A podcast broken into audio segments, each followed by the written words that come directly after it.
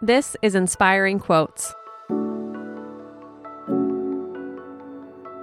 Today's quote comes to you from Proverbs 17:22, King James Bible. A merry heart doeth good like a medicine. This analogy from the Bible's book of Proverbs points out the link between emotional and physical well being. Joy is a powerful emotion, as beneficial for an ailing soul as medicine is for a sick or injured body. This passage from Proverbs 17:22 suggests that if we possess good cheer, our confidence, laughter, and trust are likely to radiate to those we encounter. Sharing kindness, be it through gifts, singing, rituals, or visiting loved ones, is a worthy and healthy practice this holiday season and beyond.